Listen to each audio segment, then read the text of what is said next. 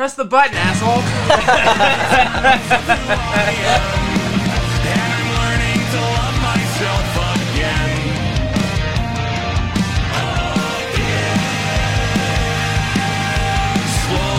Slowly becoming better than who I've been. What's up? Welcome to another episode of Snacks Packs. This episode is brought to you by Vapes Across America, where we will go to orphanages and give kids strawberry elf bars in need. Oh, yeah. It's a good one, man. Dude, Reagan and I are like 4 months now off the nicotine. Sounds terrible. You know what I'm saying? I miss it dearly. I think about it. I just took a fat rip. I don't really think about it too much, but when I think about it, I'm like, yeah, I want that. Yeah, I don't know, dude. I have unfortunately smoked cigarettes more than I usually do now that I have to go into the office 2 days a week. I'm like, yeah, that's my boss. Good. Like, you want to go outside? And I'm like, fuck it, weed ball. And so for the first week, I was just smoking constantly. But last week, I smoked like 2 cigarettes. I smoked one when we went out once, but I've been hitting my vape when I go out instead of smoking actual cigarettes. I'm like, I don't want to start smoking cigarettes again. It's gross. It's not a regular thing I want to do. If I do it at a show, why don't you just hit your vape out there? I do sometimes. Most of the time now. Most of the time. Yeah. Yeah. But now, yeah. I hate cigarettes are gross. I only smoke cigarettes if I'm doing a show, and that's it. And that's just so I can go out and like take a breather, you know. Dude, flavored air is a genius idea. Oh, like I love vapes. That's why even if I was ever to like sample a nicotine after all this time off, I would not. I probably still wouldn't buy a vape. It would get me back into it so fast, dude. They're so good. It's the best. It's flavored air. It's just the best. You could do it sitting in your house. Who invented vaping? How did vaping start? Son of a bitch. Son of a bitch. Dude, I'm going to guess the tobacco company. The first one was a tobacco company. But it wasn't until Chinese inventor Han Link invented his e-cigarette in 2003 that the modern vape was born. Yeah. So, Chinese inventor Han Link, thank you. For Chinese, sons of bitches. They love their cigarettes, man. Fucking, they do. Dude, they do, yeah. They do. Asia's on Asia a whole loves level, cigarettes. That's one of the things that stopped me from like flicking my cigarette butts out of like the window and stuff. Because I talked about this where I saw that video where the guy held up the big thing full of cigarette butts, and I was like, if I'm flicking cigarette butts, and I'm like, that's just one guy flicking cigarette butts. And I think about like Asia where there's like millions and billions of people just flicking, and they smoke like packs a day flicking cigarette butts. Dude. I'm like, dude. No. Russia was bad. Absolutely fucking covered in cigarette butts. It's got of course. Everywhere. Yeah, dude, they're going to be one of our downfalls. It's so crazy you'd walk past like it's something that they do over there that you don't really see in the US. Everybody would just sit outside when it's cold and they just have like heaters and it'd just be cold. But like the outside would be like, 40 people on a patio, and like 38 were smoking cigarettes at the same time. It'd be crazy. Jeez, dude, eating dinner in a cloud of cigarette smoke. I feel outside. Like it's one of those things where it's just like a chain reaction, and it's also like you Pavlov yourself. They're like, time to go sit outside and talk to the homies, smoking cigarettes. Because I do the same thing. Yeah, when I'm like, that's how it is. When I'm at a concert, it's like, time to smoke a cigarette. Go outside, hang out, smoke a cigarette. Yeah, so I get it. We're very simple creatures. I actually put all my notes for what we should talk about this episode on my notes for the next episode. Nice. And if I didn't remember it right now, we would have just not done it. We just fucking free-flied it, dude. Your hair's so long. You look like a completely different person. And it is, yeah. It's crazy. It's I'm going longer. He said to go to my shoulders. I was like, all right, let's try it out. Why not? I'll probably bring it back a little, but I like it longer than I thought I did. Yeah, it doesn't look bad. It's had stages where I was like, holy shit, that's terrible. And then it goes longer. I'm like, okay. You look like, oh man, who the fuck do you look like? You look like someone from a movie. It's not a flattering image, but they're not. Awesome. Awesome. I'm trying. Are you going to say that guy from Nacho Libre again? No. That wasn't flattering. I'm trying to think of who it is. It's, I think it's like, I don't want to say it's from Clerks. I literally have his face crystal clear in my head. I'll have to think about this. What do you think he was in? It wasn't anything like major. I know that. He was like a very minor character in fuck, man. I don't know how to look this guy up either. Curly haired guy. It's been crazy growing out my hair though. I never fucking imagined I'd have hair this long. Yeah. I also was like, I wasn't sure what my curls were gonna do the longer it got, you know, because at one point I had a lot of really tight ringlets, and I was like, "This is just gonna be like long fucking tubes off my head, my hair. It's gonna look ridiculous. I'm gonna look like Hasidic." But no, yeah, it's kind of it out, and I like it. Yeah, it looks great. It's been cool. I started. Oh, damn, it's not that movie. I started watching. Or I'm sorry, I started that book you recommended me, Three Body Problem. Three Body Problem. Yeah, the Three Body Problem. It's really good. It's great. It's phenomenal. It's good. I'm glad you're reading it. It is. Every person I show that book loves it. I've been powering through it. I think I've got like 6 hours of it left to go through. How long is the whole audiobook? It's not that long. It's like, shit, I don't know, maybe like... I think that first book's like 400 pages. Yeah, it's not anything insane. How long are the other books? They get a little longer. Let me look that up. What's it called? But I also was like, like we talked about, I was like, I can't. It's not that I cannot read paper books. I can. Like if they're like we were talking about, there's a book that I really want to read and I can't pirate it, I'll fucking sit down and read it like a fucking normal person. But it's steadily longer. Oh, do they really? 300, 400, and then 600. Oh, nice. Okay, good. But the last one? It's the sitting down and taking time to sit there, I just can't do it. I don't know why. It's the mental. Dude, you're out of practice and not fucking just chilling. Yeah. Our dopamine brains are just addicted to keep moving. Yeah, following the dopamine drip, dude. Yeah. Yeah. Yeah, and bad. So... Especially because your whole, like, ambition right now is based off of dopamine engines. Yeah, you know? Yeah. It's terrible. The right taste cluster. So it's much more convenient for me to audiobook it in my head. And I was, like, because I made a conscious decision on the weekend. I was like, I have a drive. I left Thursday night. I was like, I'm going to listen to this book. It's going to happen.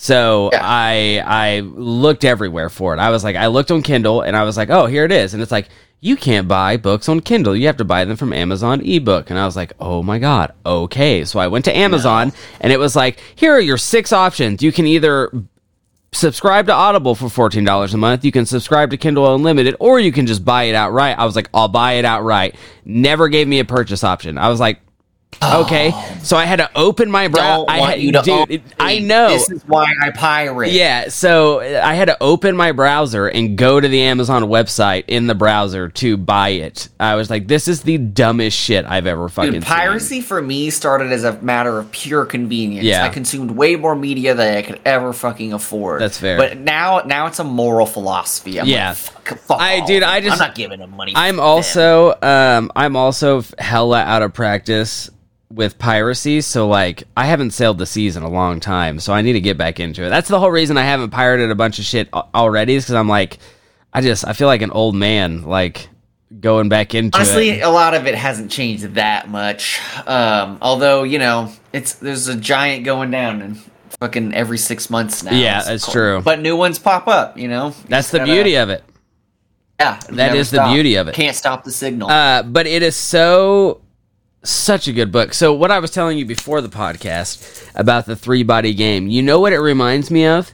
It reminds me of Outer Wilds, because discovery and basically, you know, this sounds stupid, thinking and working out problems and discovery are key components of the game, and that's how Outer Wilds is, because... And Outer Wilds, the entire end of the game is right there. It's there. You just don't know how to access it.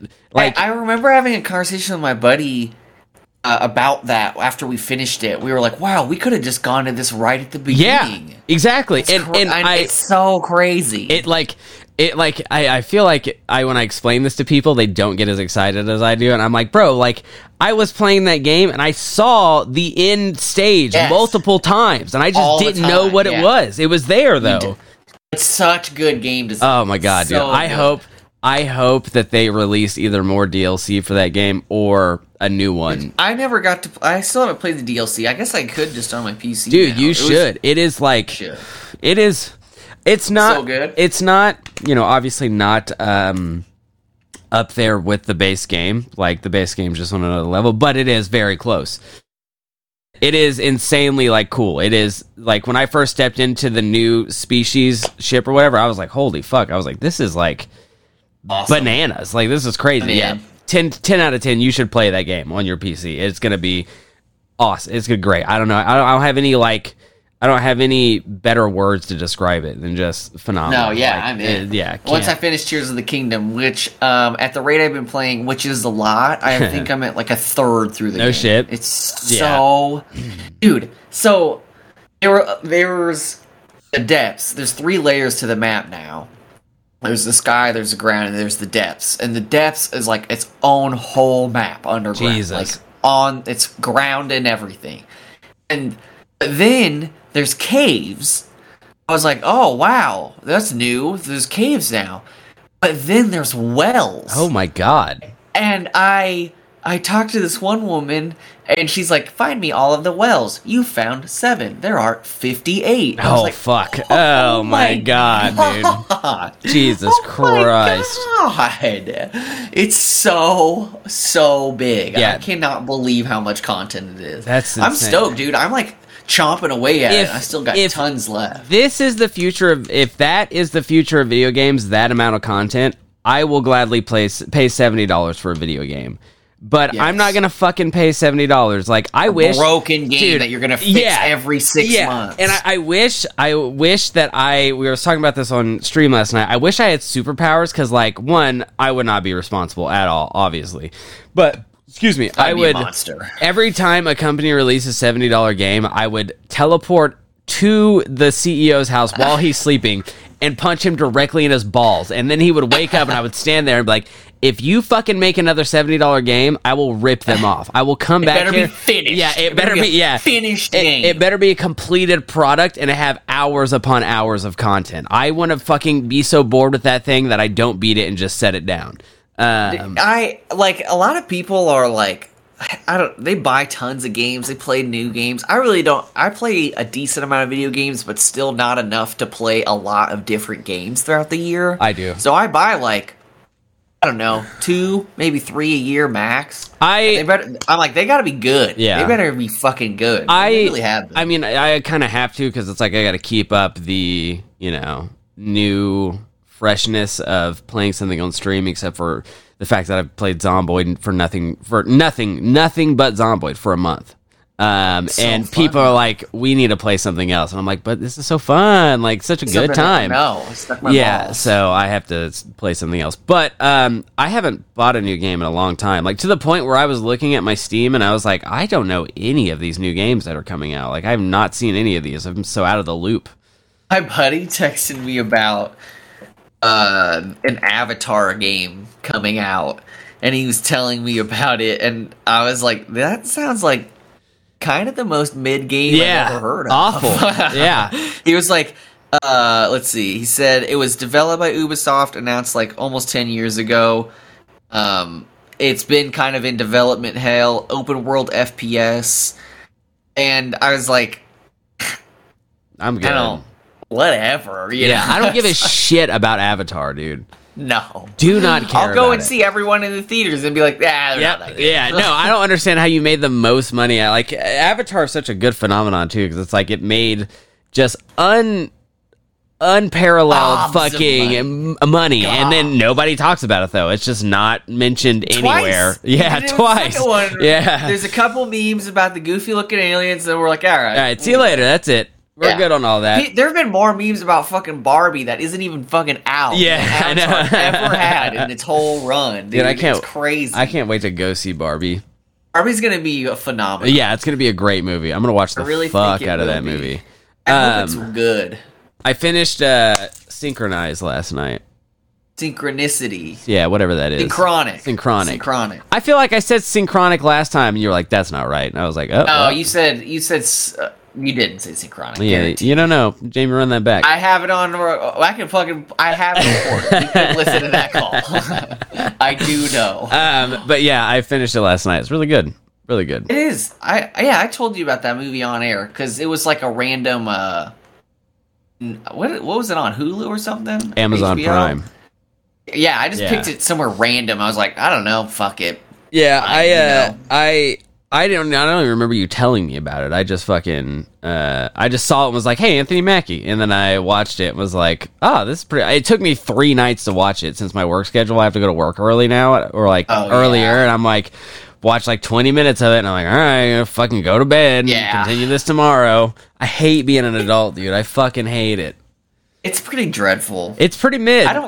I mean, honestly, my job's in an amazing place right now. Yeah. I'm worried that they may just give up on our whole organization. Yeah, that's also not everybody seems to act like this is normal. So I'm like, I don't know. Fuck it, yeah, just roll with it. And plus, I found out that they give you like 6 months severance if they folded us out. Oh my god! Oh, you're fine. Let's go. Yeah, you're good to go, my boy. I'm like, yeah, okay, fucking yeah, tank it all. Yeah, we forgot to talk about Barry last time. We did. Yeah, we did. I can't believe we forgot that. Because we were all fucked up. Yeah, we took a week off. It was odd. Yeah. It was odd. I thought it was good. It was pretty much what should have happened. It's but also the twist of Cousineau going down for everything was pretty good. Really good. I thought that was good. Because they didn't. It's not that they like alluded to it, but they like. The seeds were being planted, but they were subtle enough to where you were like, no way. They're like, no way Cousineau is going to fucking get framed for murdering his girlfriend. And that's exactly what happened. And it only happened because he killed Barry. Only happened. If Barry was alive, it would not have happened. Yeah. But he couldn't help himself. It was as Barry was turning himself in. Yeah. I thought that was such a good thing to do for Cousineau because, like, he can never stop himself. No, he always had to take the moment. He had to make it about himself, you know, and to the fucking and now end. And now you've got your wish. It's about you. It is all about you now in the worst way. I really fucking love Stephen Root's The Raven's arc. Oh yeah, yeah. He gets to walk away, dude. He was great. I think he deserved it. He actually changed. It's a real man. He really is legit. And he saved Barry's kid and was like. I did. Yeah, which is crazy to me. I was like, damn. Dude, that gunblast fight was so real. Yeah. I was like, that's what it would be like. Exactly what it would be like. You always see those scenes in movies when, like in the Fast and Furious, they do this all the time, where, like, everyone, there's like 30 people together, all point guns at each other. I'm like, you guys would all die instantly. Yeah, immediately. Yeah. Bloodbath. And they do that. And you're like, that's exactly what happens. Instantly, all right. But it's also believable that like Fuchs wouldn't even get hit. No, you know, because anything could happen. Nobody's paying attention. It's all too close. This shit's fucking crazy. And the grenade going off was good too, because that's exactly what it's like when a grenade goes off. It's not fire. It's not a fireball or anything like that. It is an explosion and it hurts. I was sad about Hank, but he deserved it. Yeah. No, Hank was. I mean. It's one of those things where you're such a likable character. You're like, oh, I hate to see you die, but you're also like not a good guy. You're a murderer. Shakespearean tragic story. Yes, like, he did. The forbidden love, opposing things, and you know, right when they're the closest to being together is when it all falls apart, and like he has to kill him. Like, it's a really sad story. It is a really sad story, but Hank is hilarious, so I guess he gets a pass. Yeah, it's got to be really funny, and then everyone's just like, "Yeah, bud, whatever you do, no, I mean, come on." That's how I've wormed my way through life. Sally turned things around. Yeah, seems like she's okay. She didn't. She didn't say shit about Cousineau. Yeah. So she's like a despicable monster. Yeah, dude. Yeah, she's not great either. Wow. Didn't say a goddamn thing. But I mean, I think in her case. With Barry dead and nobody knowing specifically that she was with Barry that whole time. She's off scot-free, yeah. Because if she goes in and is like, Cousineau didn't do it, she's got to answer a lot of questions. Yeah. She's probably going to get arrested. Yeah, and she's got to answer about the guy she killed, even though it was justified. He was trying to murder her, so, you know, I get it, yeah. But ESG? Oh, yeah, here. Yeah, you always gotta. Always. But yeah, I don't know. I think it was the best ending, like... I the way I say that makes it sound like it wasn't good. I think it was the best ending possible. There's nothing that they could have done to make it better. I don't know. I kind of just wanted a little more. I was a little confused about Jim Moss explaining why he left Barry in his house. I was really confused by that. I don't know. Yeah, that was a little confusing too, because it's like you are this hardcore. Yeah, you're this hardcore detective and like just like a super cop, and you know that Barry is like a very well trained killer. Why would you just leave him in your house like that? That doesn't make any sense to me. Yeah, yeah. I didn't really get that. Maybe because he knew that Barry would probably escape, and at this point, they already thought Cousineau was, the reason Janice died. So maybe he was like, Barry is innocent in this, so he's not a threat to me anymore. I'll leave him here, and that's what got Cousineau killed him. Yeah, honestly, so I think that's what happened. Yeah, that's crazy, fucking insane, dude. It's funny how no one ever really figured out how big a deal Barry was. He was like kind of neat. The angel of death. Like he was a fucking. No one had any It was neat. It's a well-written show. I think Bill Hader's going to go down in history for it. It was fucking. I cannot wait for. I love Bill Hader. Horror, dude. I cannot wait for him to get in. Yeah, same. That's exactly what I was about to say. I cannot wait to see a horror film or show by Bill Hader. Good. That's like, dude. The more creepy comedian horror, the better. Oh, because they're the most horrifying people. They are all fucking dark, dude. Nope was one of my favorite. Best, one of the best. I actually just rewatched Nope not that long ago. I want to. Oh, it's so dude, it holds up so hard. I was like watching and I was so like, so eerie. There's never been a alien movie like this, where there's alien movies where you get a good look at the monster or whatever, but there's never been something to this magnitude where you look at that and you're like, holy shit. I was like, that is fucking terrifying. Like I kept thinking I had an idea what it was gonna be, and then I was like, oh wow. Yeah. And then the way they made it move, just super. I told you about my friend who won't watch alien movies because they scare him, because he's like, I don't know if aliens aren't real. Yeah, fair. And I was like, man, that movie would rock. Fuck it, yeah. No, I'd put you in an institution, my guy. Yeah. I want more like stuff like that, because watching it again, I know that I know what happens, but I want more background on the alien. I'm like, I want to know where you came from. I know. I want a whole movie about you. It was so cool, especially the idea that it's been around for a long time. Uh-huh. It'd be so cool to see past stories about it, especially because they would be failed stories. Yeah, that's what would be so cool. And I love the idea that it hides in the clouds, and but it's not smart enough to know that clouds move. So it's just if I stay here, where the film director guy's like. He's like, that cloud hasn't moved all goddamn day, and I've been, He's like, so I think you're onto something, dude. Fucking crazy. And plus, remember the whole terrifying side story about the. Oh, yeah. I was wondering what the fuck was the point of that. I was like, dude, 2 horror movies in that fucking movie. I mean, and yeah, the way it all ties together is so cool too. The parallels of how Daniel treated animals versus how. Yeah. The other guy, I can't remember his name. Jupe. I'm gonna call him Glenn. Jupe. Glenn. Yeah, his name was Jupe. What something? His last name was Jupe because it was Jupe's Crossing or something like that. Was the theme park that he built around this fucking alien? Even Yoon was Ricky Jupe. Jupe. Yeah.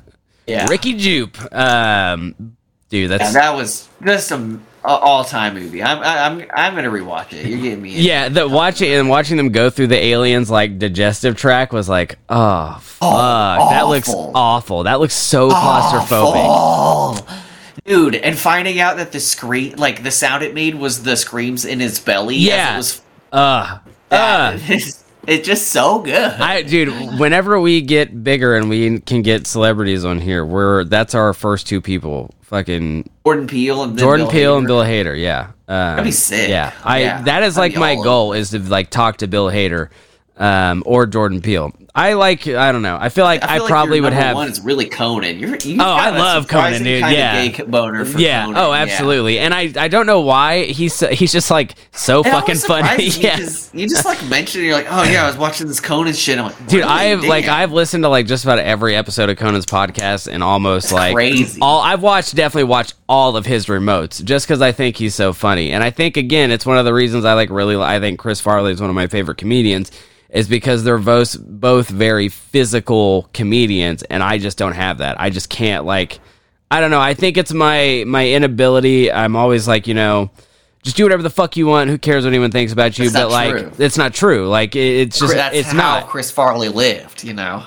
Yeah. He was never embarrassed of what he was doing. Yeah, exactly. So it's like, I hope one day I can be like that. I'm working on it, but, like, seeing people who have mastered that, I'm like, dude, that is... peak right there. That's what I want in my comedy and life. Yeah, I get that. Another thing I had written down for today. Oh, yeah, I saw the new Spider-Man movie. I won't get too into it. It's really good. That's what I've heard. I've heard it's, like, really, really good. It's really, really good. It was a lot more daring than I ever expected a fucking Spider-Man movie to be. What do you mean? Yeah, like there's a character they have, not really a spoiler, that is like a legit anti-fascist, and like I was like, wow, nice, damn, and he's he says the word fascism, like it's not like a subtly coded thing. That's pretty tight. And I was like, damn, I mean, fucking, that's a lot more punk rock than I expected from a Sony movie, for real, no shit, damn, that's pretty sick though. Yeah, and as far as like representation, it's awesome, and it doesn't matter to me. I don't really think it ever feels forced anyway, but it didn't feel forced. Like it was cool, all of the different like kinds of Spider-Man and situations he was in, and the adaptations. It was just awesome. It was really awesome, and the art is so fucking good, dude. I need to watch that movie like a couple more times because it's like so visually stimulating, and I was stoned as fuck, super high, out of your mind. I there's a couple times I'm like, I can barely take in all this. There's so much going on. It was just, it felt like a 3D movie in 2D sometimes. It was crazy. Yeah, it's how I felt about fucking Puss in Boots: The Last Wish. Yes, yeah, that's exactly how I felt. I was like, dude, this is it's like fucking with my eyes. Art styles. Yeah, they do. Puss in Boots was so good. So good. Such a fucking amazing movie, dude. Oh my god. Puss in Boots didn't have to go so hard. Yeah, it didn't have to go so hard. And then Donald Trump got indicted today. Yeah. Again. He got arrested today, didn't he? Yes. Yeah, he got he was technically in federal custody. Yeah, got arrested. Obviously they didn't put him in handcuffs or fucking take his mugshot. They knew. I love that. Like they won't do the mugshot. No. Oh no, dude. Fuck no. Like I love that they won't, because it's like they know that if that mugshot ever got leaked, it would be like an heyday on the internet. It would be on flags. Yeah, flags that draped over a terrorist attack. Yeah. No, it would be.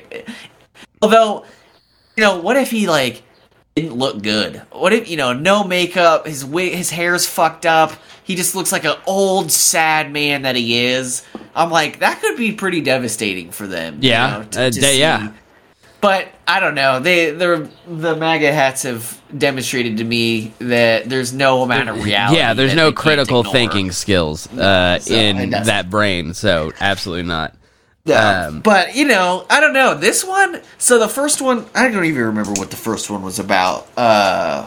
Hold on, all the Trump indictments, he's got so much stuff going on. I just stopped following it, to be honest. I was like what's so fucking, like, I don't ever expect rich people to get what's coming to them, so dude, I don't think America knows how to hold presidents accountable. No, because it's never happened. We don't get it. We don't understand.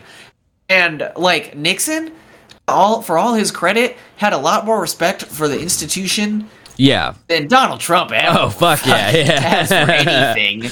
And, you know, he resigned and he saved America a very awkward situation. And then the next president to just be like in the traditional fucking 70s white guy stuff of like, let's just push it under the rug and never talk about it. They just pardon them and they're like, all right, fuck it. You know, we're done here. All right. It'd be too weird to arrest him. You're like, yeah. What the fuck are you talking about? Arrest his ass. I don't give a motherfuck. I think it's one of those things too, is like, you can't do that because then you look weak because you're like, look, your president gets arrested. Fucking look who's running your country.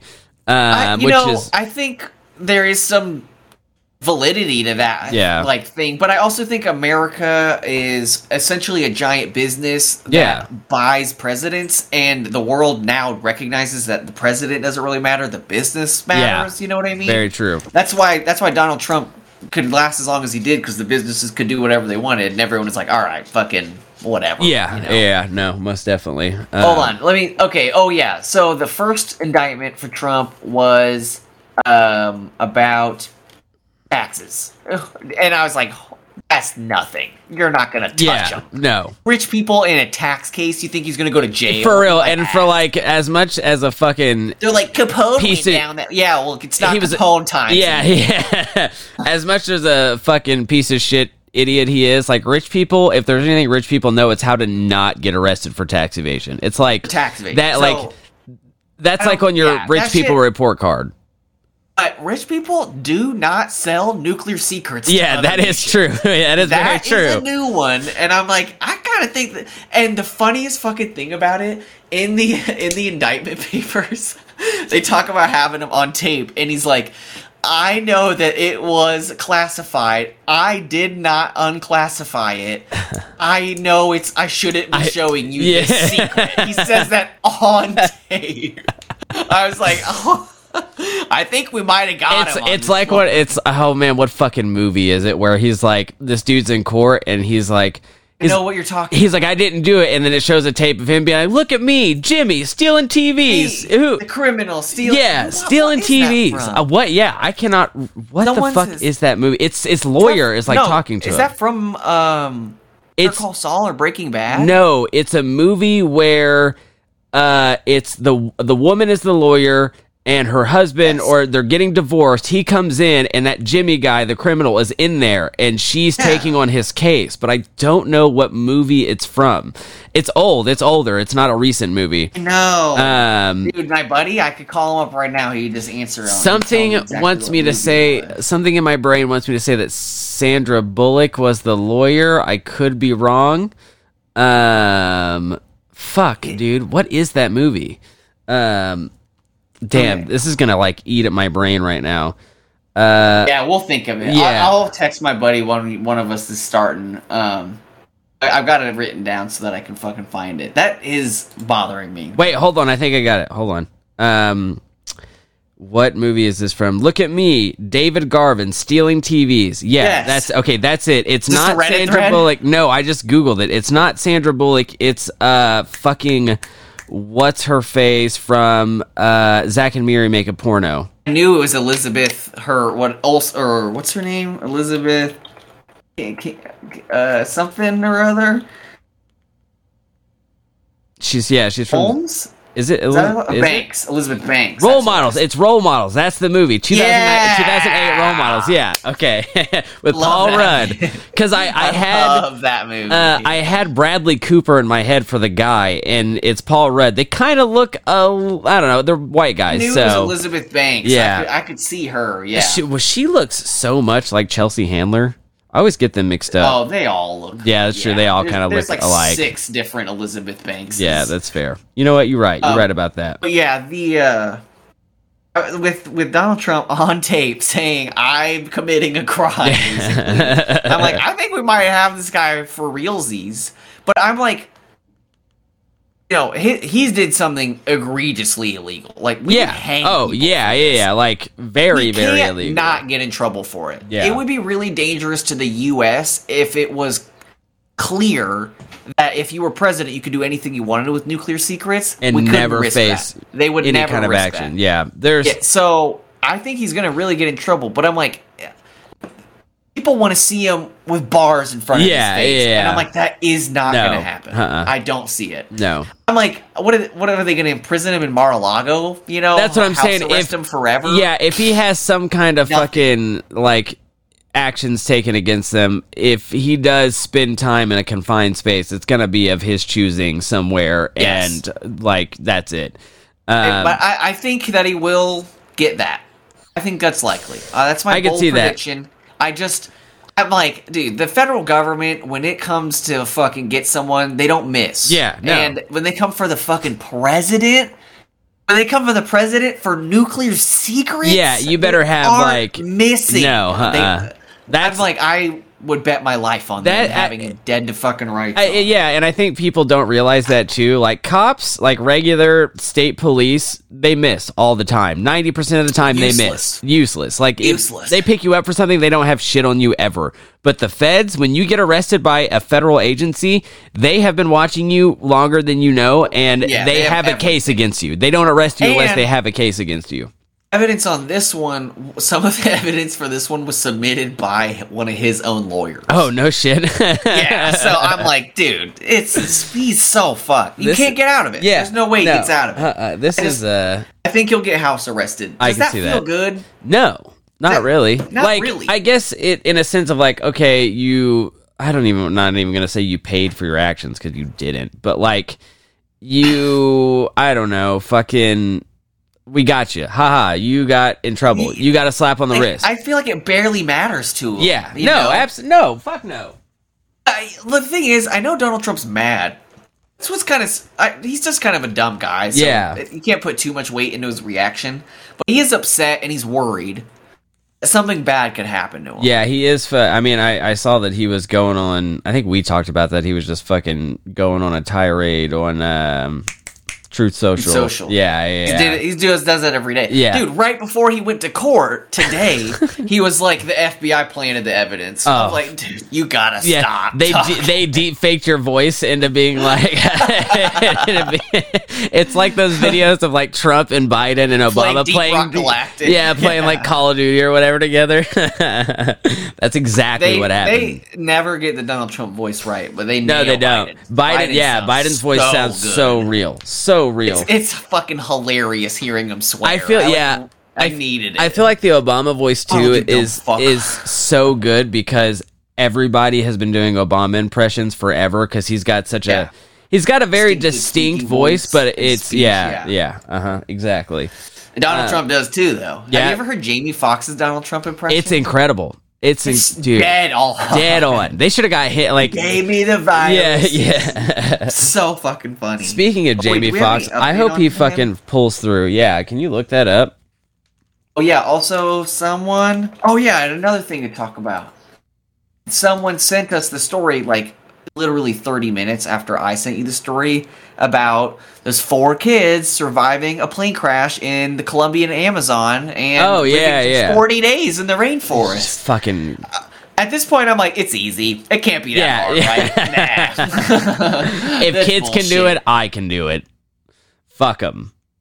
Yeah, oh, absolutely. Is there an update? There's no way a kid could survive it better in the Amazon than me. Yeah. Even if they are indigenous. Yeah.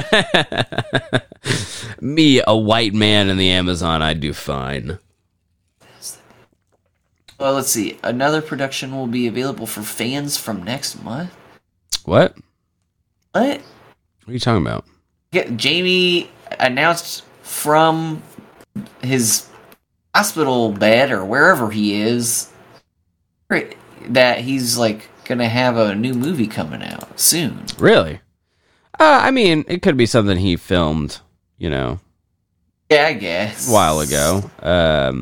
I mean, he was hurt while he was filming another movie. Was he? Yeah. He was, Or I mean, that was the medical incident. He was filming another movie. Hopefully, I don't know. We can't lose Jamie Foxx. I think he's doing okay. He is a goddamn treasure. He's another person I'd like to talk to. He seems like he has. I feel like he'd never talk to us.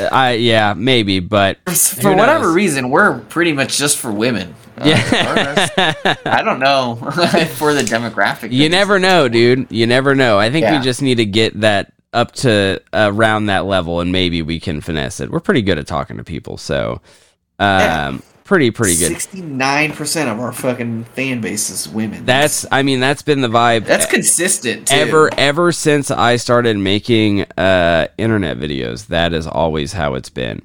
It's my demographic is women and men in the LGBTQ community.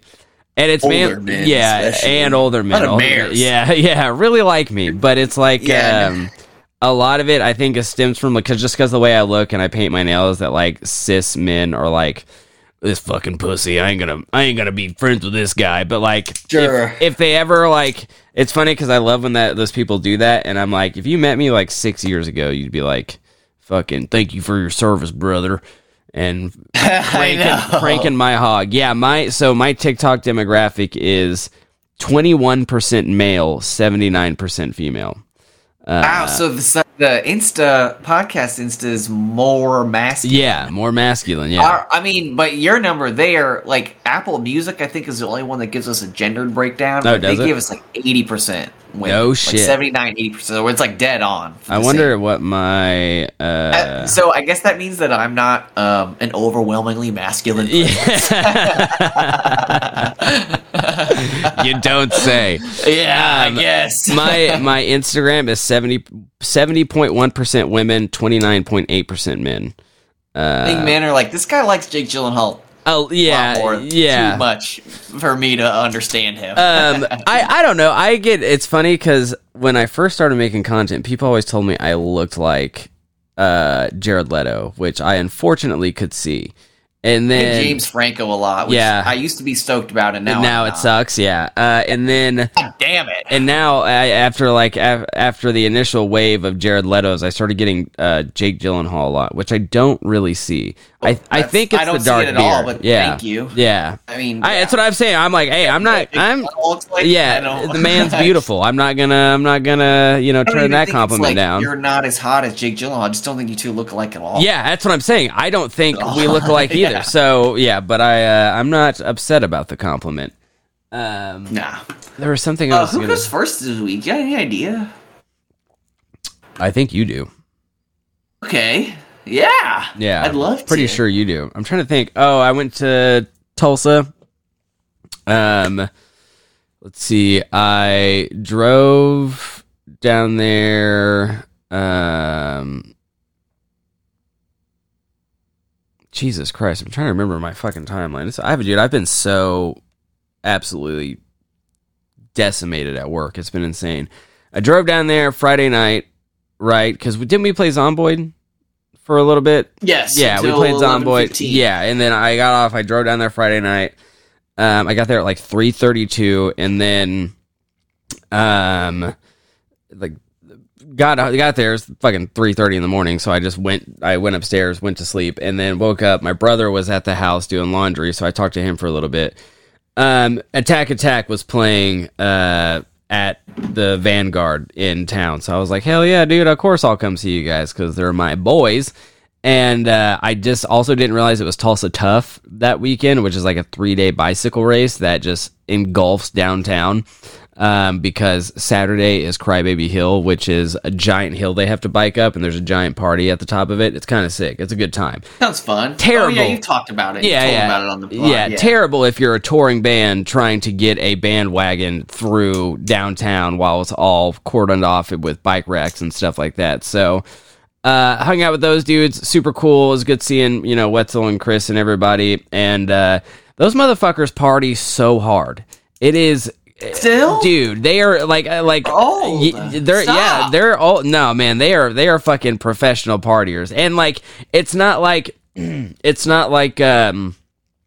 like, oh, I'm too fucked up and I can't function. Like they are functional partiers. Oh yeah, I'm sure. They had. I got there, we were hanging out, and they were like, all right, it's margarita time. So they made some margaritas on their tour bus, and then they were drinking all day, and then they played their set.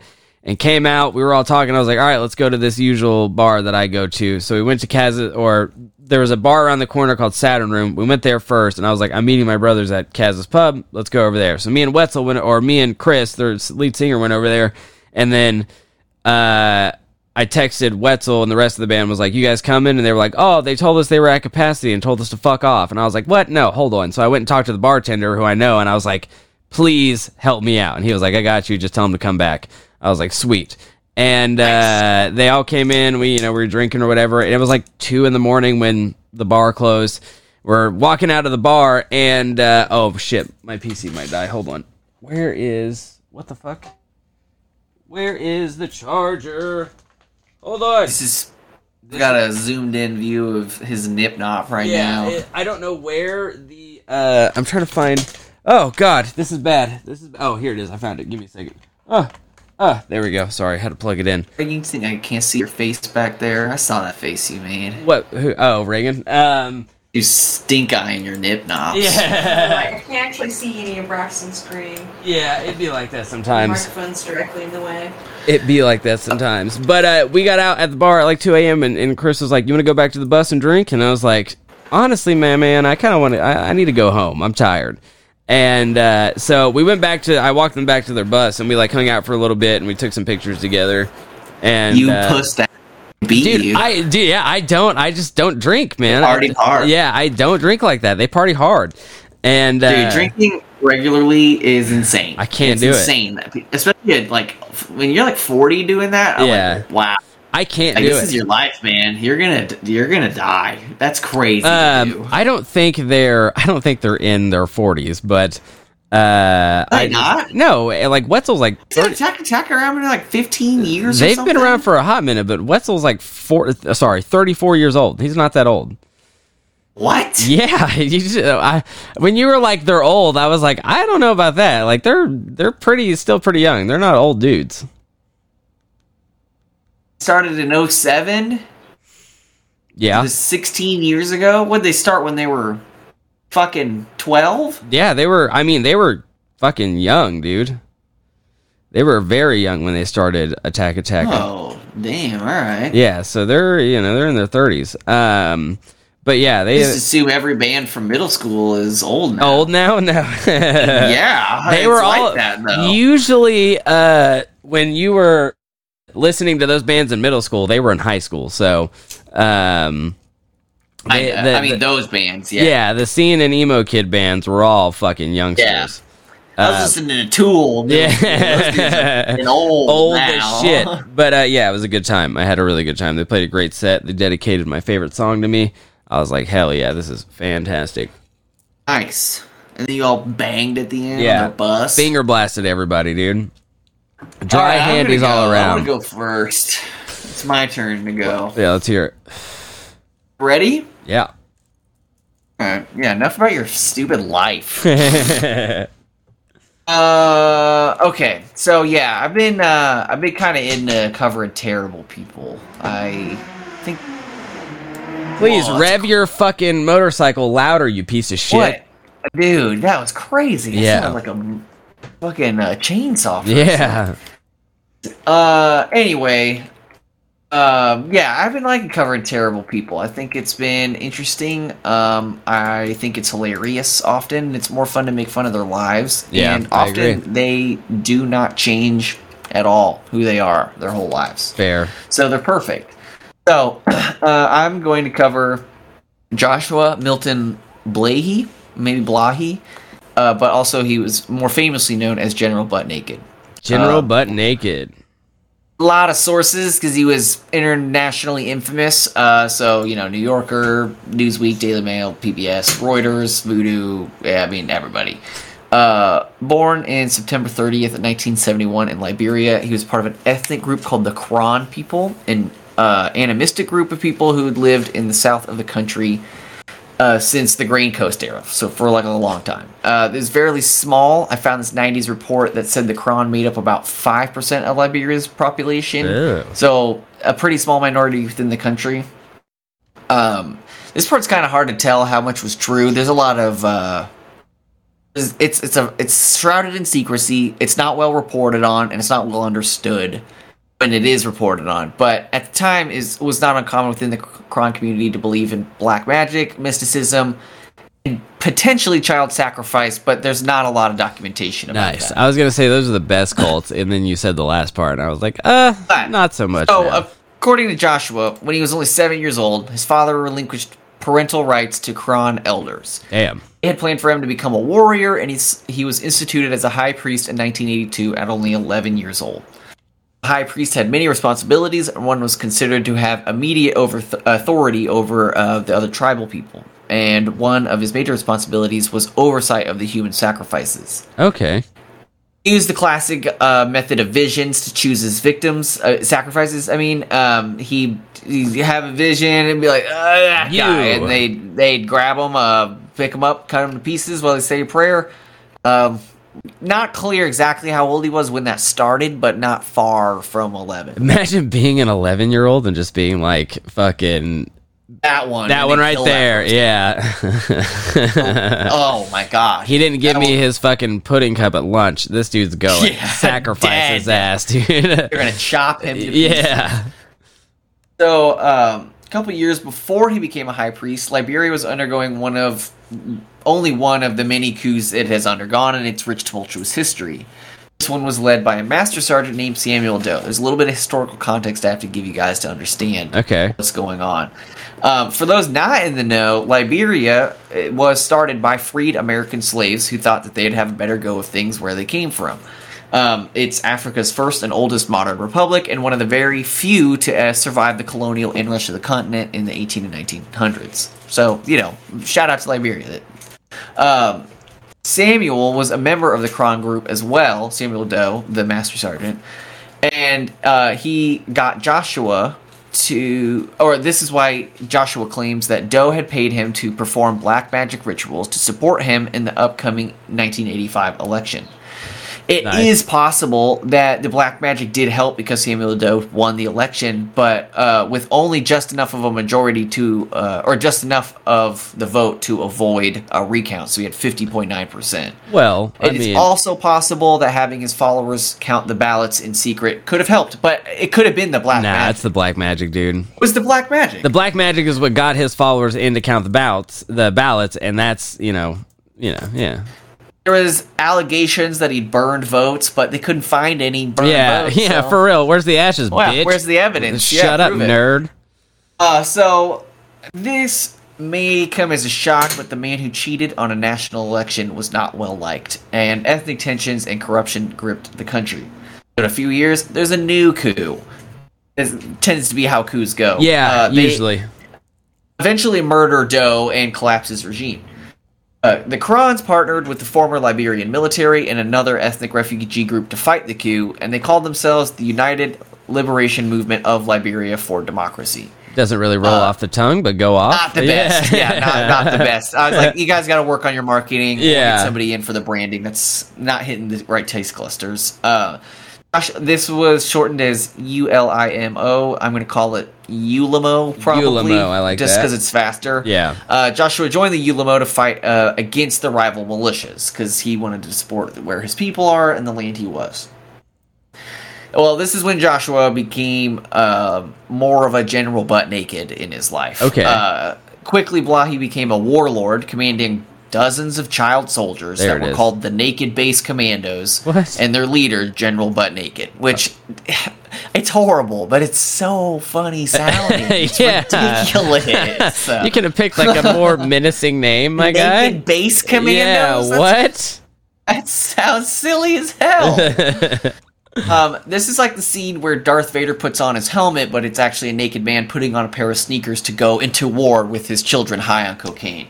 Wow. He and his children soldiers wore shoes only and magic charms powered by supernatural juju, a practice that they believed made them immune to bullets, like the famously successful Boxer Rebellion that also made them immune to bullets. If you don't know, they all died in the Boxer Rebellion because they weren't immune to bullets. Yeah, forgot to take your immune to bullet pills. It only works if you take the pills. Yeah, their God didn't bless them quite hard enough to stop the bullet. He would also secretly lace their food with cocaine, and he'd show this. I'm sorry, but hell yeah, dude. Show them Jean-Claude Van Damme movies to get them hyped up. Show them that war was like an act. and that it was all fake, was he was like, see, it's a movies, and they would get hyped up because they're badass. Yeah, yeah, they're great movies. I was like, Jean-Claude Van Damme is being used to recruit child soldiers into war. What's the adjacency of Jean-Claude Van Damme and fucking child soldiers going into battle? Yeah.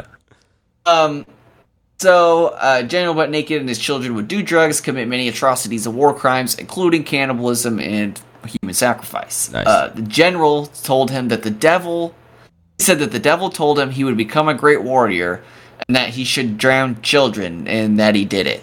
That part wasn't like him retrospecting on like his life being bad. He was like, that's why I did it. And yeah. I was like, so the devil was cool? Yeah, that's hold on now. Ooh, drown children. All right. Okay. In no way does it in any way excuse his actions. Yeah. We're not making light of any of it. No. He is a horrible monster. Yeah. But the Liberian Civil War was one of the most terrible conflicts in the last 30 years, and he was by no means the only one committing these acts. Yeah. In fact, he only had a few dozen child soldiers, which made him a small-time leader. I'd say pretty low on the child soldier totem pole, you know? Child soldier totem pole. Yeah, you've got like a pre-K class. Fucking Gary over there's got an elementary school, so step your game up. On top of that, he wasn't even the only dude fighting naked with children on the African continent at that very moment. There was similar activity in the Democratic Republic of Congo. Not a unique experience in the world. No, there was other child soldiers fighting naked on the African continent. It's also a little hard to tell exactly how much he actually did and how much was like a weird, horrible boast from his past. And it's not like there were a lot of watchdog groups just like sitting there watching the Liberian Civil War. So, you know, it's kind of hard to verify how much is true. For example, he claims that when he captured a town with his naked children warriors, he had them bring him a live child, and he ate their heart. And, you know, maybe... Can't confirm that. Hopefully not. He was able to... This blew my mind. He was able to drug his child soldiers using cocaine that he got from Mexican drug cartels that he traded blood diamonds for. What? Really? I was like, whoa! Globalism! Yeah. Mexican cartels are so enterprising. They get their hands in everything. I would say they're weaved into every facet of the world. They were probably funneling American guns into Africa for blood diamonds and cocaine. That's crazy. Just insane. Bananas.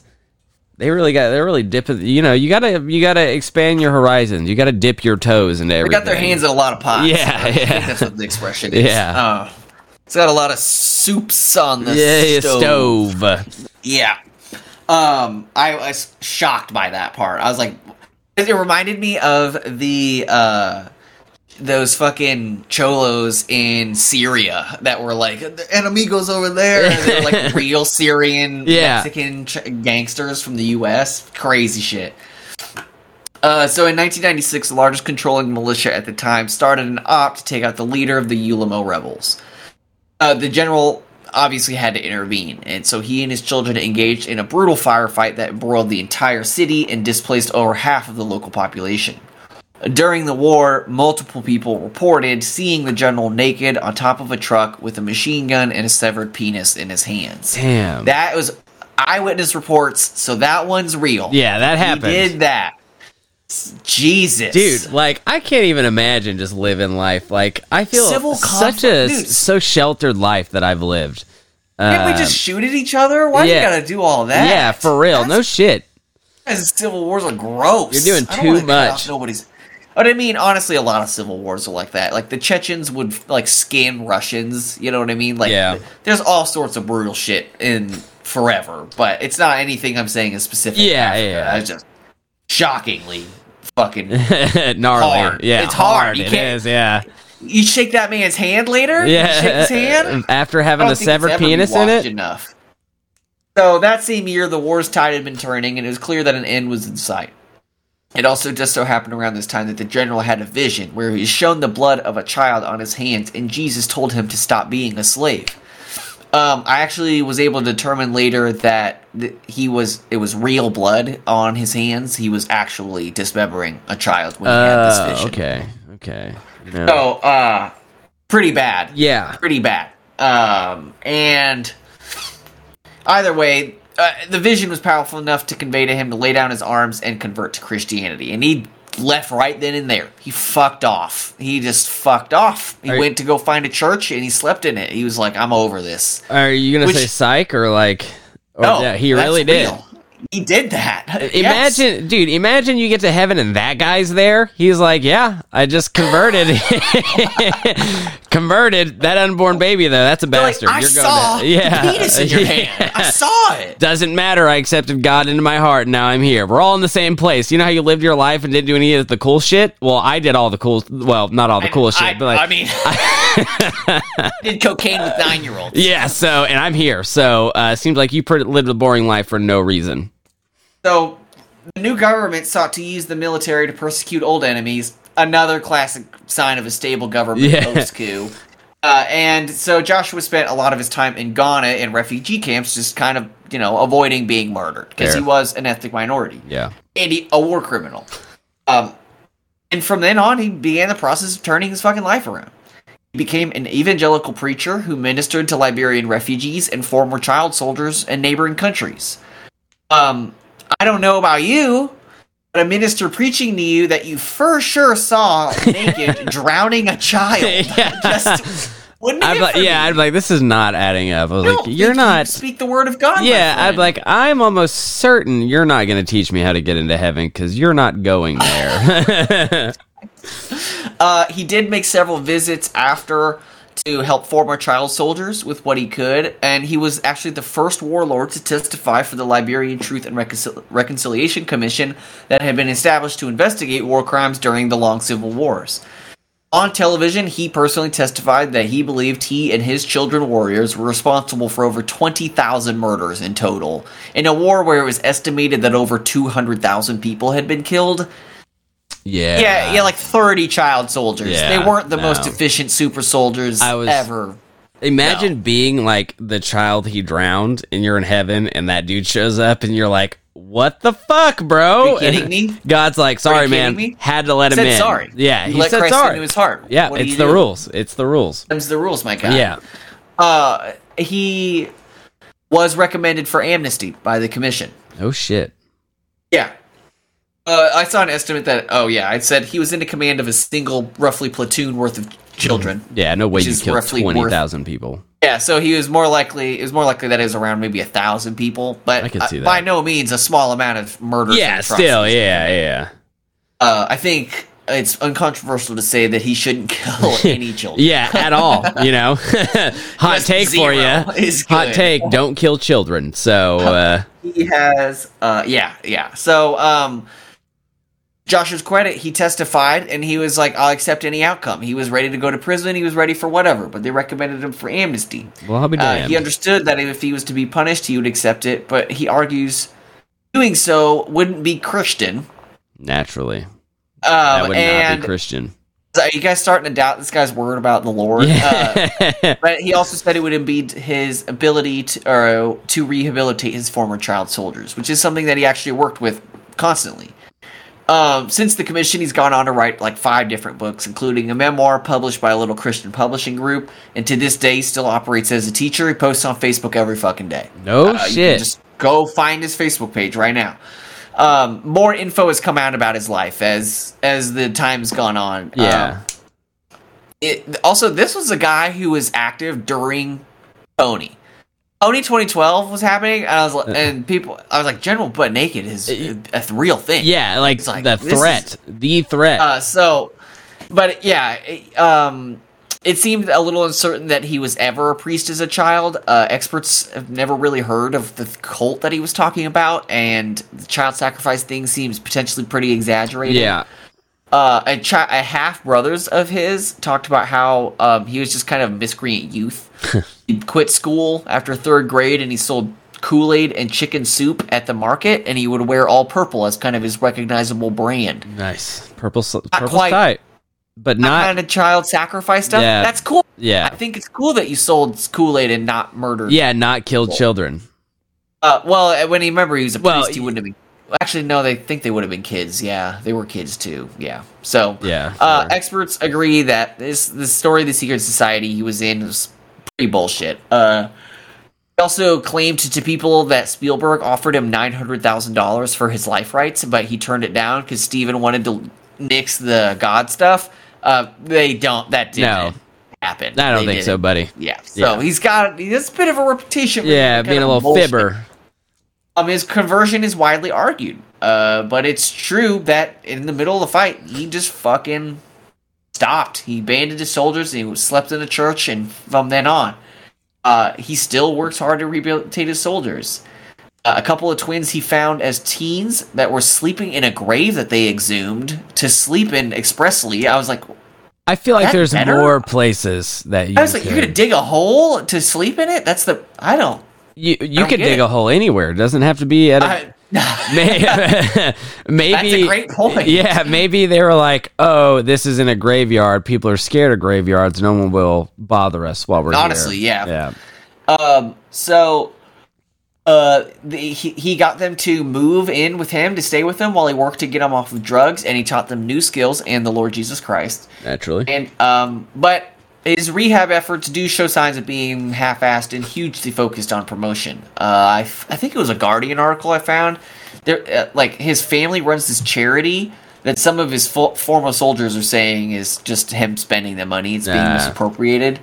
There was this one white lady from the U.S. who, bought his story fucking hook, line, and sinker and, kept sending him money and money and money, and she, believed his conversion 100%.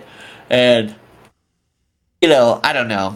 I hate to stereotype, but the whole African scammer thing does line up kind of well. But basically, a lot of people think that he's shrewd and conniving. But as far as I could tell, his faith kind of does seem real. One journalist stayed with him for a while, and they woke in the middle of the night, and they heard him praying just in the middle of the night by himself, not knowing that they were awake. And he stopped fighting before the war was over, and he did fucking testify. Of course, recently he popped up the news again for being the first to testify in the Dutch courts that were investigating war crimes, and, he maintains that, public image, and... Really? General Butt Naked just is a preacher today. That's the end of his story. I mean... he never stopped being himself, whatever... that is. Whatever the fuck that means. I don't know. It seems like I obviously, you're a piece of shit. You killed a bunch of children. I love this story because a good Christian is supposed to just accept him. Accept him, yeah. And I'm one of us now. I don't know, man. No, I don't know. I couldn't. I don't know. But I don't know. Even if he's change, sure. People can change, but I agree. I don't know if that makes up for murdering kids. Yeah. I mean, even if his little charity is he's misappropriating funds, I guess I got to give him credit to, sticking with it, being a good Christian boy and preaching. I mean, he, I think he found his hustle, but he sticks with it, and I think he believes it. I also think he recognizes the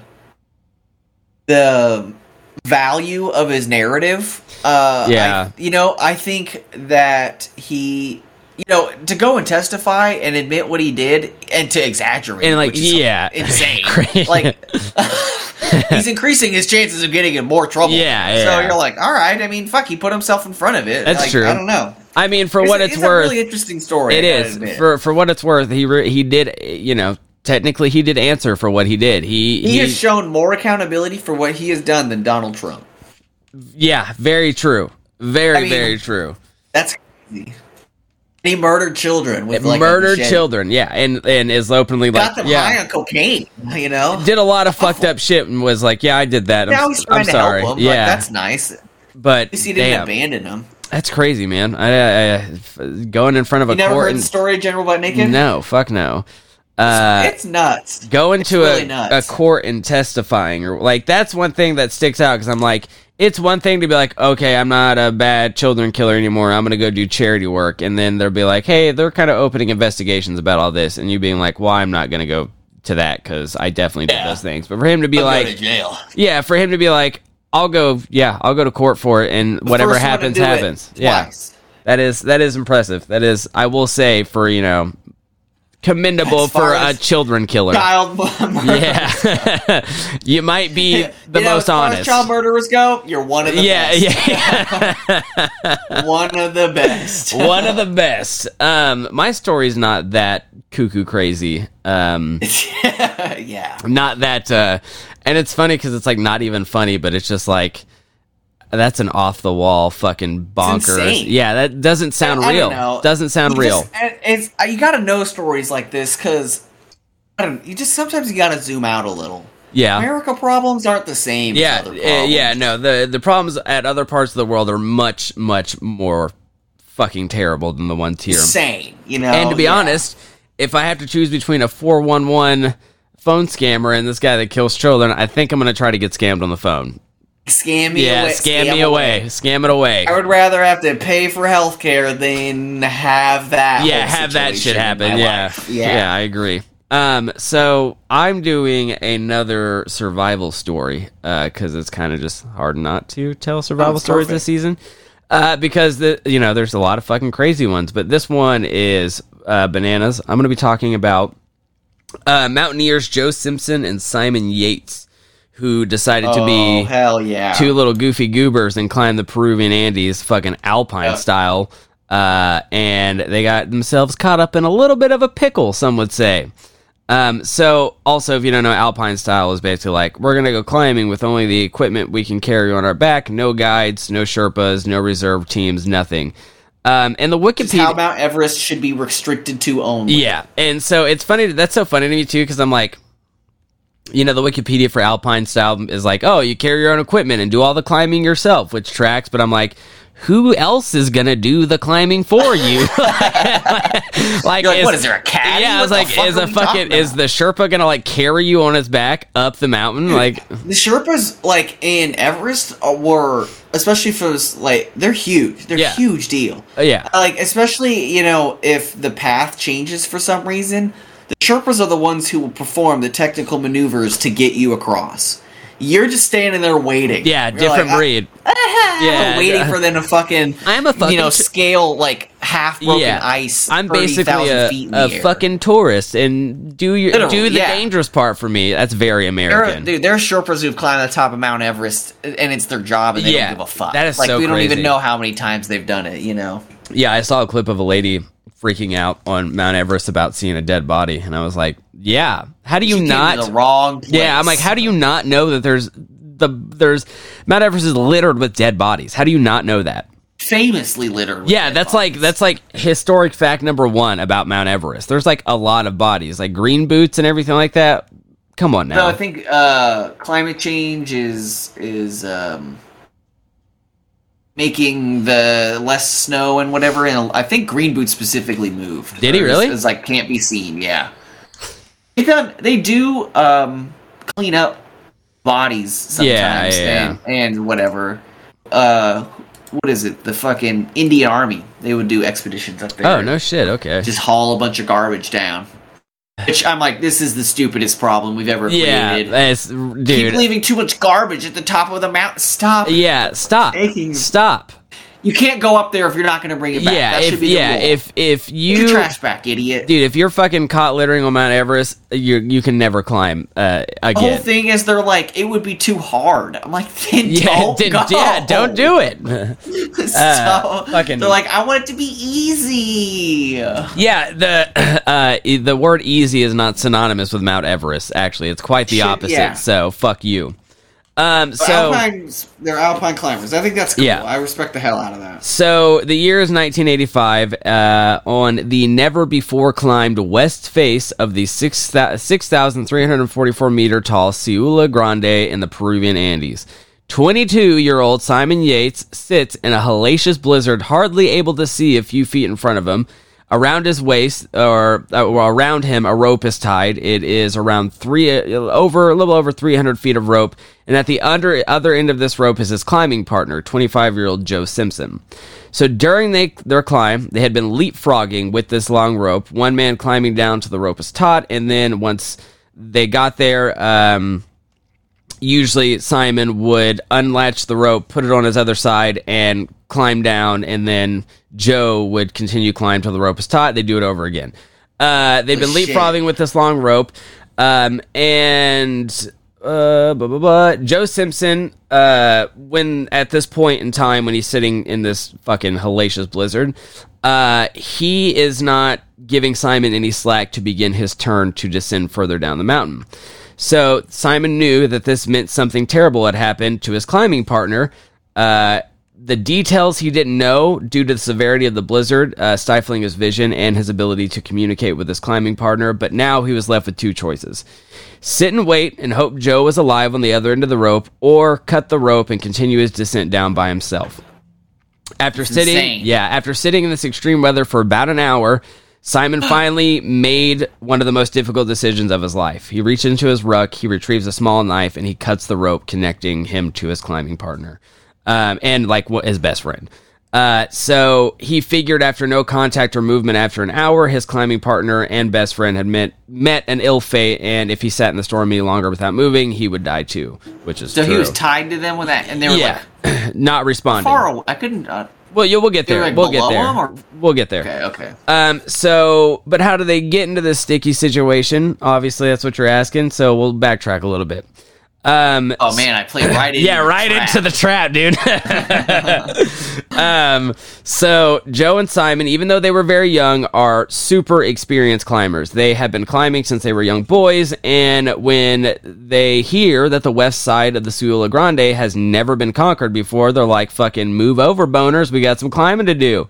And so this climb would be a treacherous challenge for someone who has been climbing for decades and is absolutely crazy town, but nevertheless, these two fucking wild-ass Brits need that sweet, sweet adventure and adrenaline coursing through their veins, and not to mention the sick bragging rights, and they're like, fuck it, we ball.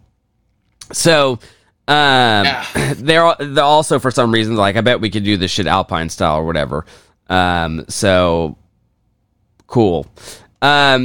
Might as well do it as hard as possible. Yeah, exactly. If we're gonna climb a never climb side of a mountain, we're gonna do it as hard as possible. So, like I said, that basically meant they're bringing only what they can carry on their back, and they're gonna speed run this fucking dangerous mountain. Like, gotta be careful. But since we're bringing minimal supplies, we just gotta kind of boot, scoot, and boogie through this whole thing. So these dudes head to the face of this mountain, and after a 2-day walk off the nearest road, they run into a guy named Richard Hocking. They start shooting the shit with Richard, and they tell him what they're doing, and he's like, fucking, y'all are pants-grabbing crazy, but I'll watch your shit while you're gone. And they're like, cool, man, thanks. So they set up a camp, and then, you know, Richard's like, I'm just going to hang back and hold down the fort. I'm not climbing that. Do your thing. I don't have a death wish. I'm sorry. And the boys are like, all right, nerd, whatever, fucking thanks for all your help. So the next morning they set off on their adventure. Richard stays back at camp, watches, you know, the bulk of their gear, and they take what they can. So immediately upon their ascent, they're like, fucking holy crap on a shit sandwich. This is more intense than we anticipated, but it's part of the experience. We got to continue. The 22-year-old experience. Yeah, the 22-year-old experience. That's just being, So they carry on. This is hard. Yeah, this is not great, actually. They carry on. They are slamming their ice picks and spike boots into the icy mountain and just fucking two dudes broing out, having a good time. So as they continue their climb, and once night begins to fall, they set up camp. Despite the weather being more intense than they expected, they were still making pretty good time. They set up their tents and shit, they hang out, have some girl talk, melt some snow to drink, and all in all, they're just having a great time, and they're in high spirits. So, next day, old Bob pops up in the fucking sky. They wake up, stretch their limbs, crank their hogs, and get ready to spend another day climbing up this fucking rock. And so they put their gear on, and they tie themselves to that 300-foot rope, and they set off to continue their adventure. And, you know, despite the weather being shitty, they are still making a really good time. And as they're almost to the mountain's peak, the weather takes a turn for the absolute worse than it already was. God just starts fucking whooping their ass like he's a trailer park mom, and our climbers are two kids screaming in Kmart.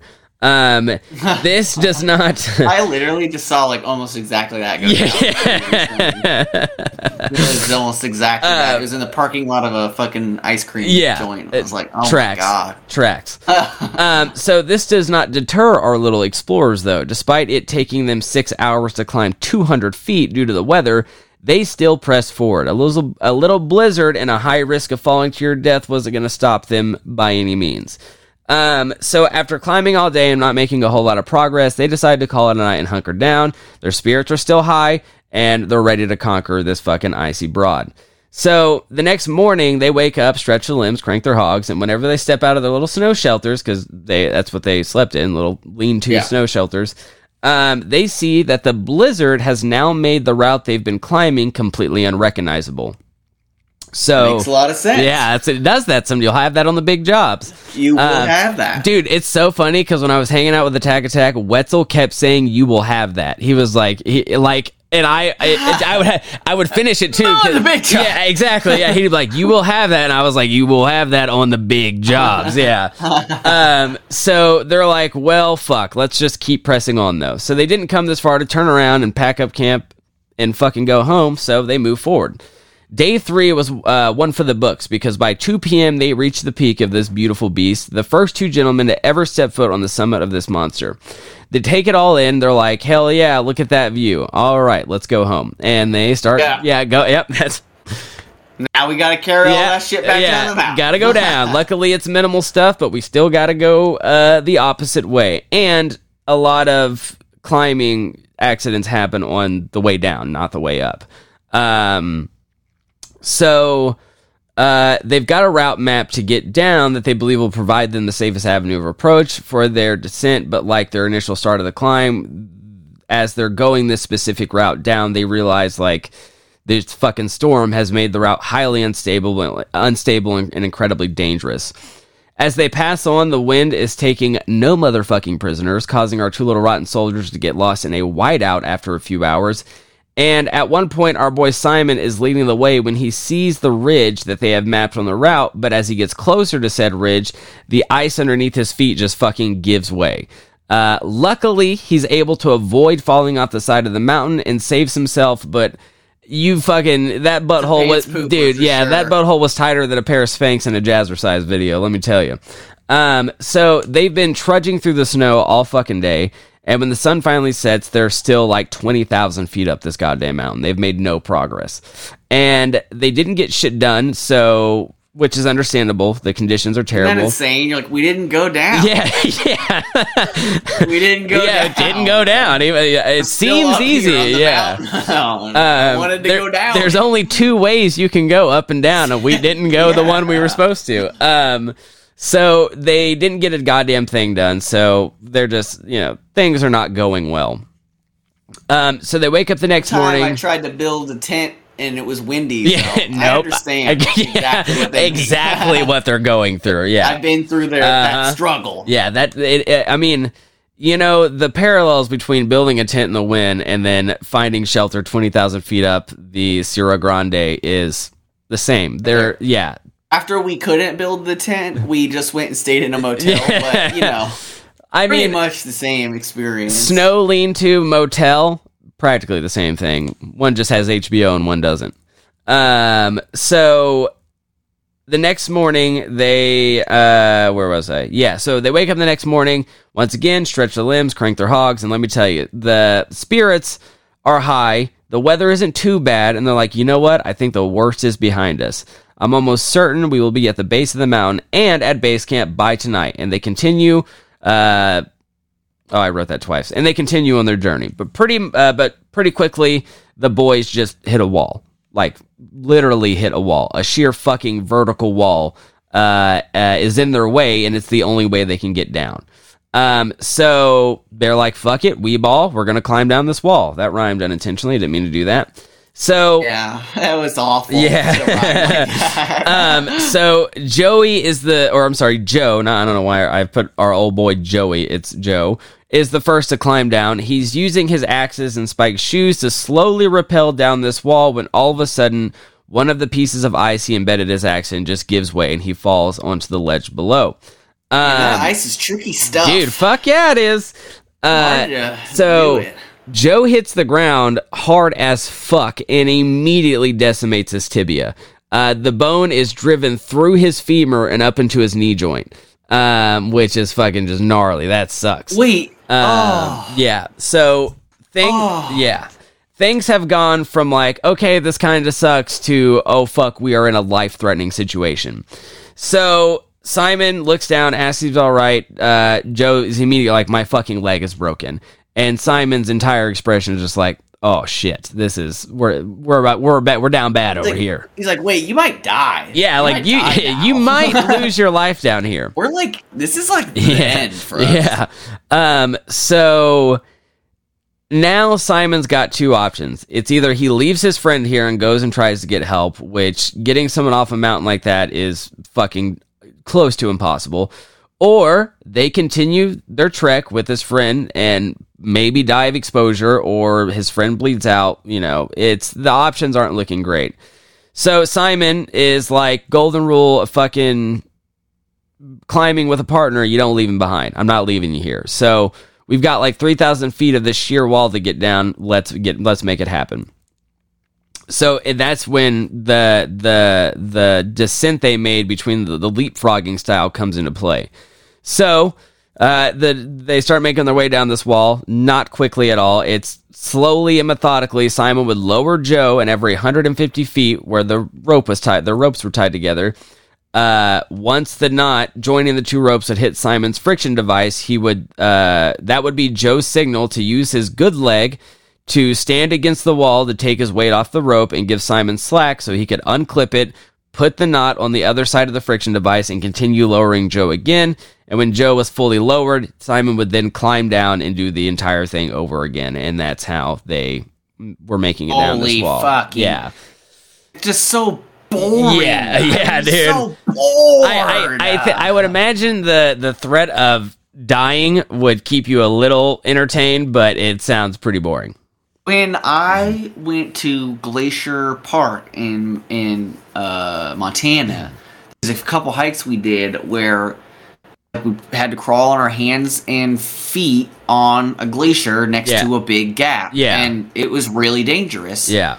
And you had to think about where you're putting your hands and feet every fucking thing. And it was long.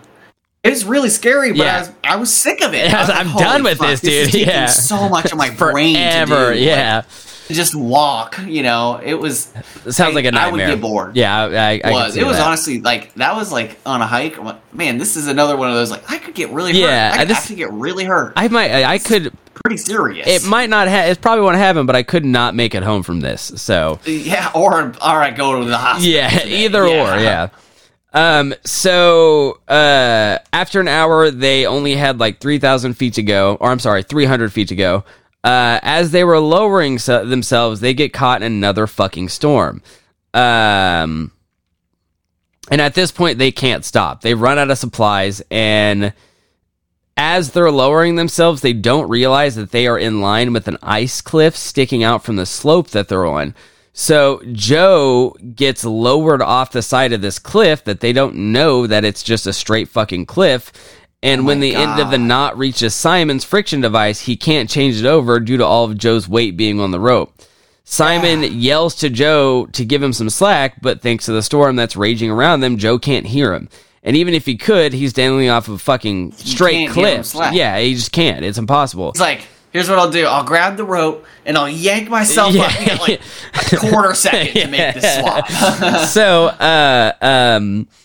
So Joe can't find any footing to give slack because he's off a straight fucking cliff. It's just not going to happen. And so now we're back to where our story began. So Simon sits there for an hour, bearing Joe's full weight while thinking about what he should do next. He has no idea if Joe's even alive on the other end of the rope.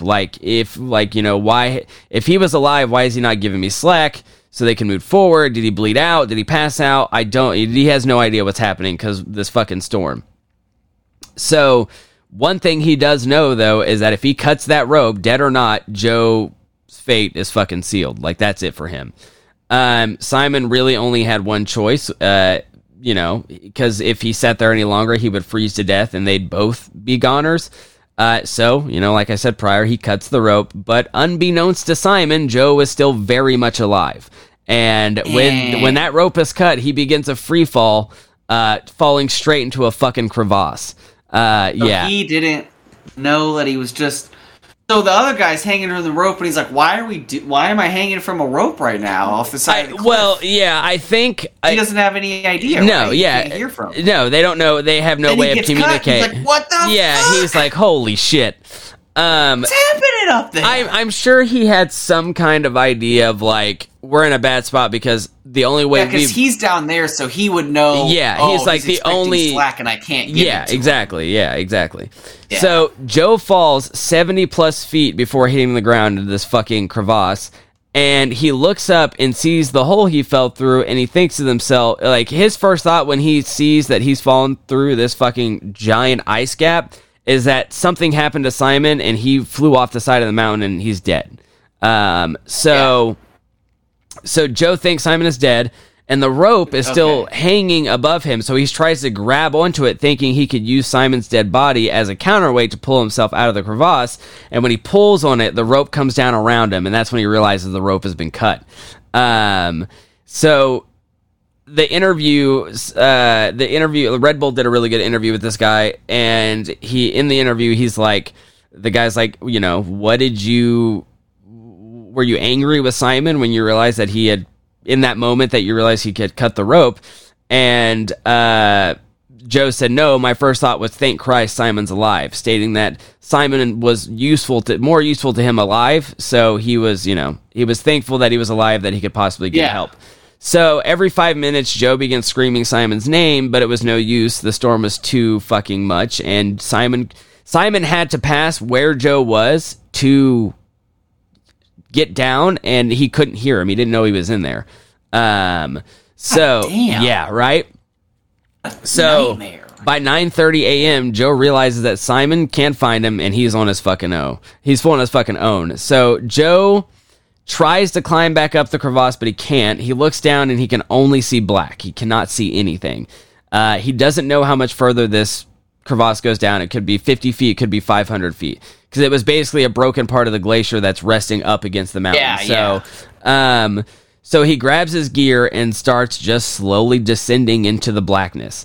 He didn't even bother tying a knot at the end of his rope to catch him when he got to the end, because he was like, either I fall to my death or I climb back up and starve for 6 days and die.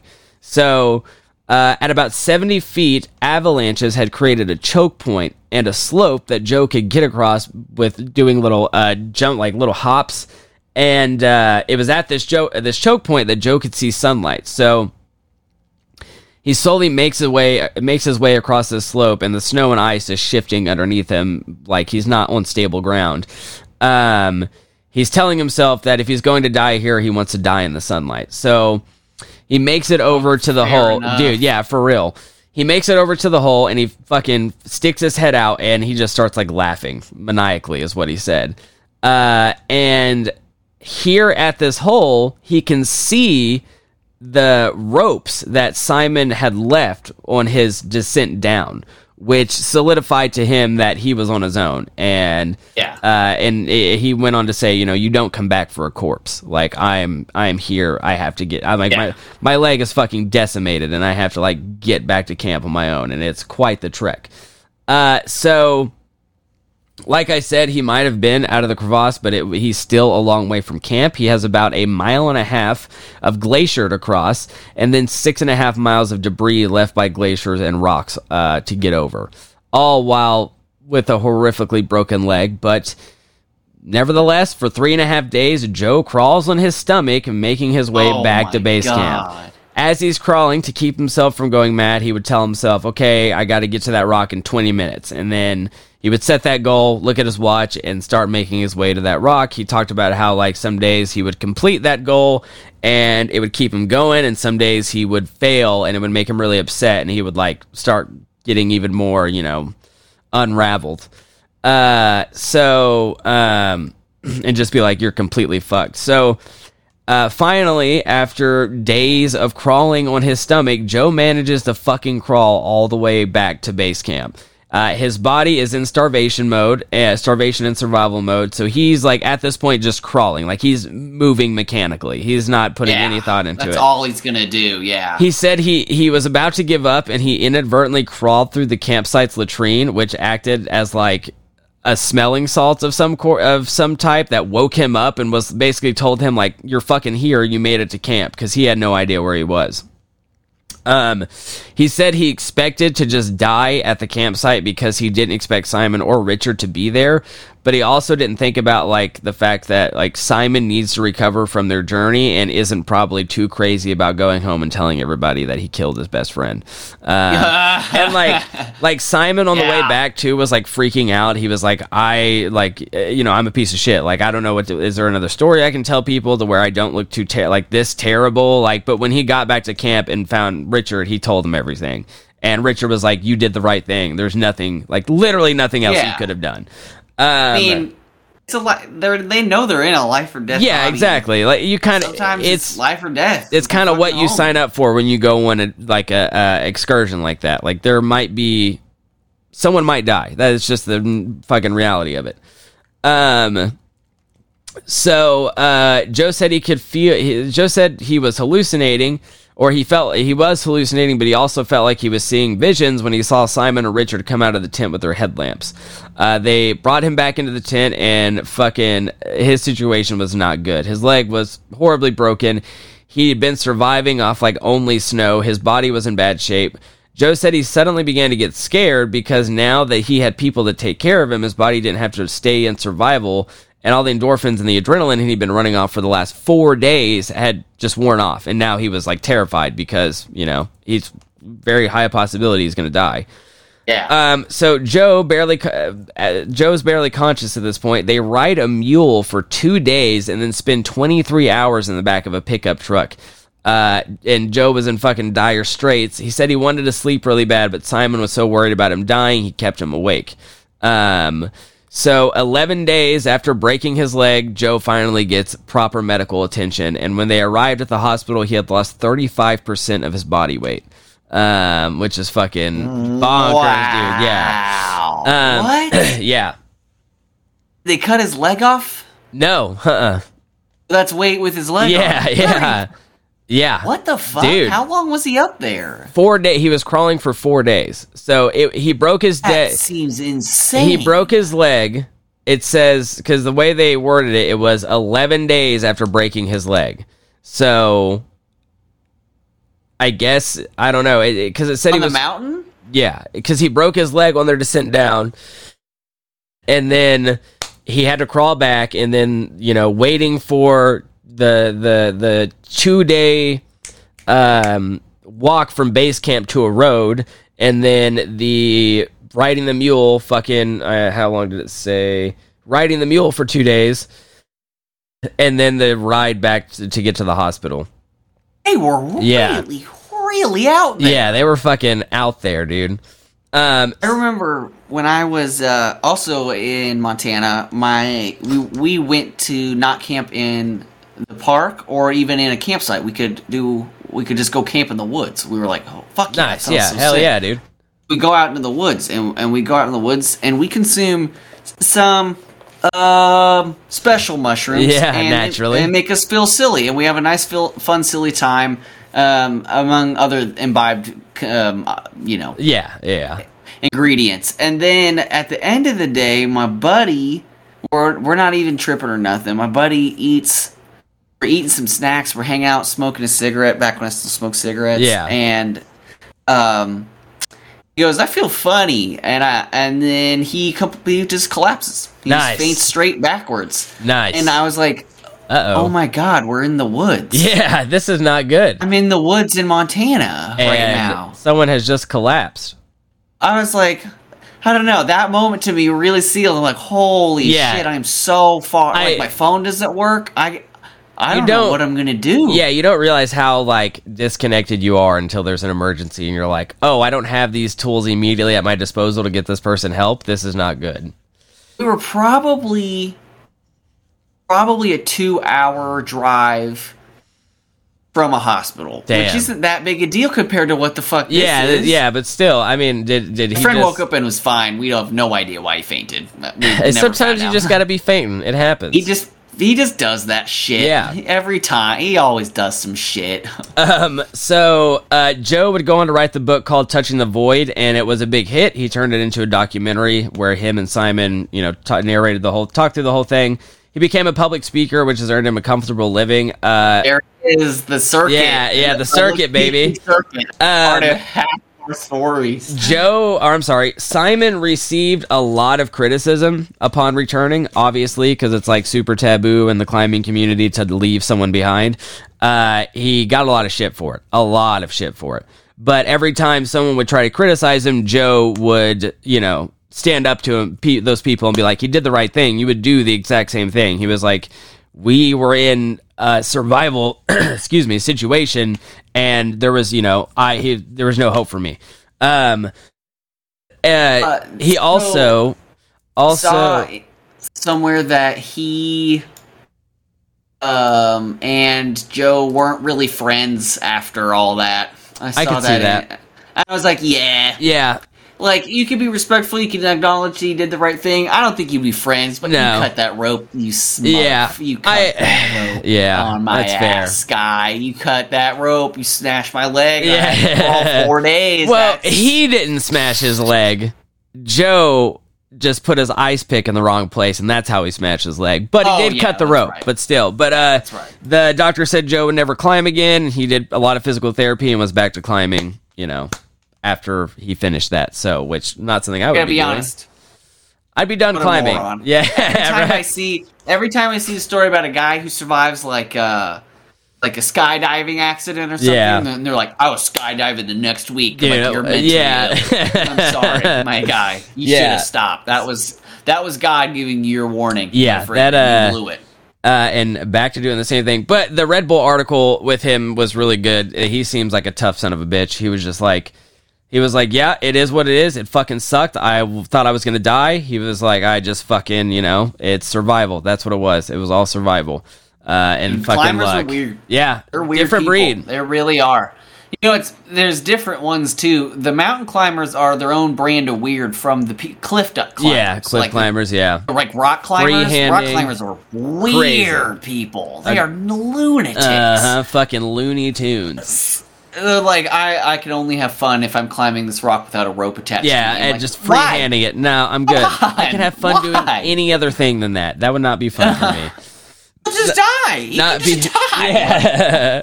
Not be fun for me at all. But, you have a recommendation? That's a good story. I said, do you have a recommendation? Yes, actually. Hold on. I want it to be themed based off of the story you just told. Maybe I'll... because there's not a good one for me to take out of this story. Highly recommend Into Thin Air by Jon Krakauer. That was a movie about a failed expedition.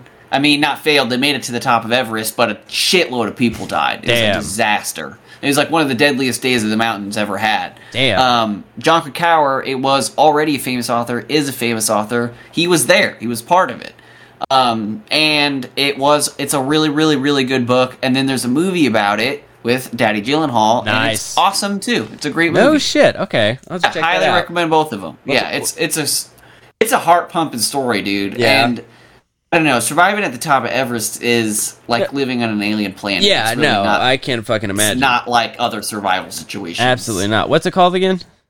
Into Thin Air is the book and movie. Into Thin Air. Okay. Fuck yeah. That's really cool. Sounds like an incredible movie.